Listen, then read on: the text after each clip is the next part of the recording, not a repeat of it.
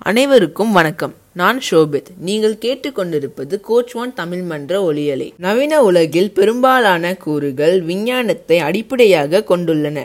நேற்று வரை தெரியாததை இன்று தெரிய வைப்பதுதான் விஞ்ஞானம். இயற்கையின் அடிப்படைகள் என்றும் மாறுவதில்லை. அந்த மாறாத அடிப்படைகளை விளக்குவது விஞ்ஞானம்.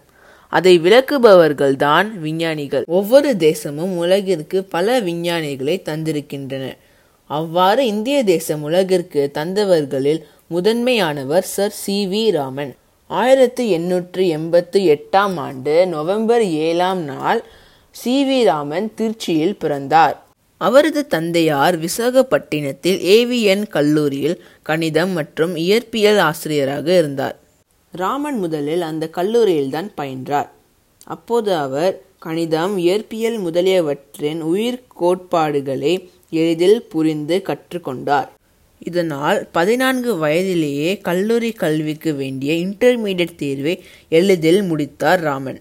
பிறகு சென்னையில் உள்ள பிரசிடென்சி கல்லூரியில் சேர்ந்து மூன்று ஆண்டுகள் படித்து இளங்கலை பட்டம் பெற்றார். பதினாறு வயதில் பிஏ படித்து முடித்த அவர் இயற்பியலில் முதல் மாணவராக தேறி தங்க பதக்கமும் பெற்றார். அதற்கு பிறகு அவர் முதுகலை பட்டமும் பெற்றார்.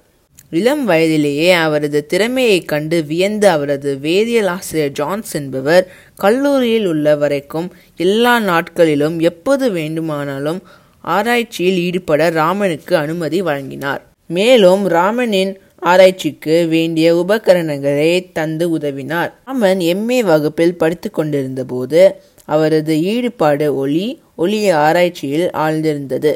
ராமன் கல்லூரியில் படிக்கும்போதே சொந்தமாக ஆய்வு செய்ய ஆர்வம் காட்டினார். கல்லூரியில் இருந்த எளிய நிறமாலை மானியைக் கொண்டு அவர் ஆய்வுகளில் ஈடுபட்டார். செவ்வக துளை வழியாக ஒளி செல்லும்போது ஏற்படும் ஒளியலை விளிம்பு வளைவு பட்டை குறித்து ஆய்வு நிகழ்த்தினார். அவரது ஆய்வு முடிவுகளை லண்டனிலிருந்து வெளியாகும் பிலாசபிக்கல் மேகசின் என்ற ஆய்வு இதழில் ஆயிரத்தி தொள்ளாயிரத்தி ஆறாம் ஆண்டு வெளியானது. இதுதான் அவர் எழுதிய முதல் ஆய்வு கட்டுரை என்பது மட்டுமல்ல. பிரசிடென்சி கல்லூரியிலிருந்து வெளியான முதல் ஆய்வு கட்டுரையும் இதுதான். இதன் தொடர்ச்சியாக அதே ஆண்டு அதே ஆய்வு இதழில் பரப்பு இழுவிசை குறித்த கட்டுரை ஒன்றையும் வெளியிட்டார். இவரது கட்டுரை ராலே என்னும் நோபல் பரிசு பெற்ற விஞ்ஞானியின் பார்வைக்கு வந்தது. அதை படித்த அவர் புரொஃபசர் ராமன் என கூறி கடிதம் அவருக்கு எழுதினார். இந்த கட்டுரைகளை எழுதியது ஒரு பேராசிரியராகத்தான் இருக்க வேண்டும் என்பது அவரது கணிப்பு. ஆனால் அப்போது ராமனுக்கு வெறும் பதினெட்டு வயது மட்டுமே. முதுகலை படிப்பை முடித்த பிறகு அறிவியல் உயர்கல்வியை மேலும் தொடர அவர் பெரிதும் விரும்பினார். அன்று அறிவியல் உயர்கல்வி பெற வேண்டுமெனில் வெளிநாட்டு செல்ல வேண்டும். இதற்கு பெரும் தொகை செலவாகும். மேலும் அறிவியலில் உன்னதம் அடைந்தாலும் வேலை வாய்ப்பு இந்தியர்களுக்கு இருக்கவில்லை. அறிவியல் துறையில் பெரிய வேலைகள் எல்லாம் ஆங்கிலேயருக்கு மட்டும் என்ற நிலை இருந்தது. எனவே படித்து டாக்டர் பட்டம் கிடைத்தாலும் பெரிய வேலை கிடைக்காது என்ற அச்சமும் இருந்தது. அது மட்டுமல்ல வெளிநாட்டு செல்ல விரும்புகிறவர்கள் மருத்துவ சோதனை செய்து கொள்ள வேண்டும். ஒல்லியாக இருந்த ராமனை மருத்துவ ரீதியாக வெளிநாட்டு செல்ல அனுமதிக்க முடியாது என்று மருத்துவர்கள் கூறிவிட்டனர். இதன் தொடர்ச்சியாக ராமனின் உற்றார் உறவினர்கள் அறிவியல் கல்வியை விட்டு அரசு பணியில் சேருமாறு அறிவுரை வழங்கினர். ஆயிரத்தி தொள்ளாயிரத்தி ஏழாம் ஆண்டு மே மாதம் ஆறாம் தேதி அவருக்கும் லோகசுந்தரிக்கும் திருமணம் நடைபெற்றது.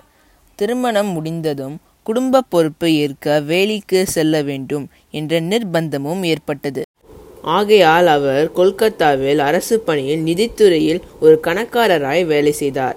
கல்கத்தாவில் அரசு வேலையில் இருந்தாலும் சி வி ராமனுக்கு அறிவியல் ஆர்வம் மட்டுப்படவில்லை. ஆராய்ச்சி செய்ய வேண்டும் என்ற ஆர்வம் அவருக்கு இருந்து கொண்டே இருந்தது. அவர் அவ்வப்போது அறிவியல் இதழ்களை படித்து வந்தார். ஆயினும் அவரிடம் போதிய அறிவியல் சோதனை சாலை வசதி இருக்கவில்லை. ஆகையால் அவர் நினைத்த ஆய்வுகளை செய்து பார்க்க இயலவில்லை. ஒரு நாள் காலையில் ராமன் வேலிக்கு டிராமில் சென்று கொண்டிருந்தார். அப்போது அவருக்கு தென்பட்டது இருநூத்தி பத்து பௌபஜாரில் இருந்த கட்டிடம். அந்த கட்டிடத்தின் பெயர் பலகையில் இந்திய அறிவியல் வளர்ச்சி கழகம் என்று எழுதியிருந்தது. இந்த பெயர் பலகையை பார்த்த ராமன் துள்ளி எழுந்து ஓடும் டிராமிலிருந்து கீழே குதித்து அந்த கட்டடத்திற்கு ஓடி சென்றார். அந்த அலுவலகத்தில் ராமனின் அறிவியல் ஆர்வத்தை பார்த்து அந்த கழகம் அவரை சேர்த்து கொண்டது. அந்த சங்கத்தின் தலைவரான அம்ரித்லால் சங்கத்தின் அனைத்து ஆய்வு கருவிகளையும் எந்த தடையில்லாமல் பயன்படுத்திக் கொள்ளவும் அவற்றை எந்நேரமும் இயக்கவும் தயாரிக்கவும் பயன்படுத்தவும் அனுமதி அளித்தார். இந்த ஆய்வு நிறுவனத்தில்தான் சி வி ராமன் தமது ஆய்வுகளை மேற்கொண்டார். காலையில் அலுவலகம் செல்வதற்கு முன் மாலையில் பணி முடிந்த பின் என தினம் தினம் சி வி ராமன் இந்த கழகத்திற்கு வந்து ஆய்வுகளை மேற்கொள்வார். மேலும் பல்கலைக்கழக மாணவர்களையும் கூட்டி வந்து அறிவியல் சோதனை செய்வதில் பயிற்சியும் தருவார். ஆயிரத்தி தொள்ளாயிரத்தி இருபத்தி ஒன்றாம் ஆண்டு பிரிட்டனில் நிகழ்ந்த அறிவியல் கருத்தரங்கில் கலந்து கொண்டு மேலும் ஐரோப்பா செல்ல ராமனுக்கு வாய்ப்பு கிட்டியது. இங்கிலாந்து மற்றும் ஐரோப்பா முதலிய இடங்களுக்கு பயணம் செய்து பல அறிவியல் உரைகளை ஆற்றினார் சி. வி. ராமன். தமது பணியை முடித்த பின் ராமன் கப்பலில் இந்தியா திரும்பிக் கொண்டிருந்தார். மத்திய தரைக்கடல் பகுதியில் கப்பல் சென்று கொண்டிருந்த போது கடல் கண்பறிக்கும் நீல நிறத்தில் ஜொலித்தது. அதை கண்ட அவர் நீல நிற ஒளி கடலிலிருந்து எப்படி உண்டாகிறது?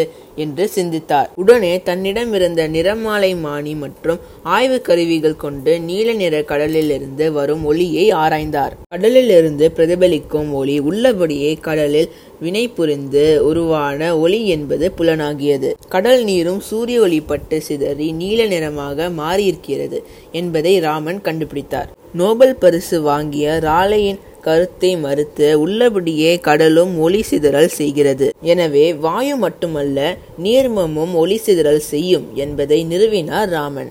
கப்பல் கரை சேர்ந்து விடுவதற்குள் தமது ஆய்வை முடித்து செப்டம்பர் பதினெட்டு அன்று கடல் ஏன் நீல நிறமாக உள்ளது என்ற அவருடைய கட்டுரையை எழுதி நேச்சர் என்னும் அறிவியல் இதழில் அனுப்பினார். அவர் இந்தியாவிற்கு வந்த பிறகு கொல்கத்தா பல்கலைக்கழகத்தில் புதிதாக இயற்பியல் பேராசிரியராக பணியாற்ற வருமாறு அழைப்பு அவருக்கு வந்தது. அரசு வேலையை விட கல்கத்தா பல்கலைக்கழக பேராசிரியர் சம்பளம் குறைவு.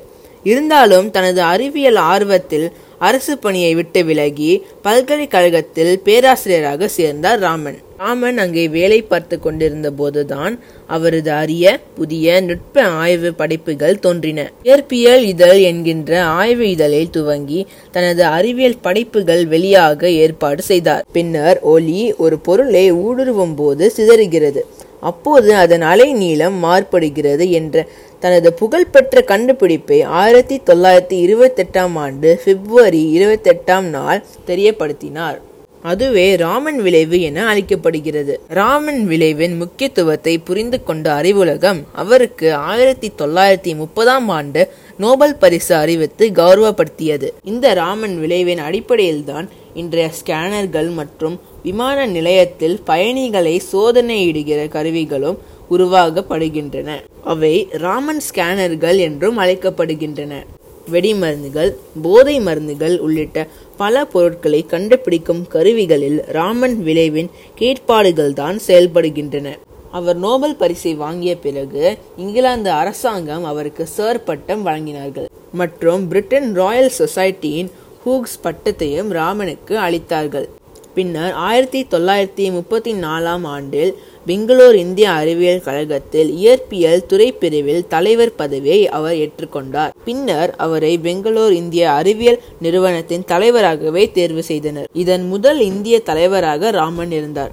நான்கு ஆண்டுகளுக்கு இந்த அமைப்பின் இயக்குனர் பதவியை வகித்தார். அதற்கு பிறகு ஆயிரத்தி தொள்ளாயிரத்தி நாற்பத்தி எட்டாம் ஆண்டில் அவருக்காக பெங்களூரிலே ஒரு புதிய ஆராய்ச்சி கூடத்தை ஏற்படுத்தி கொடுத்தது அரசு.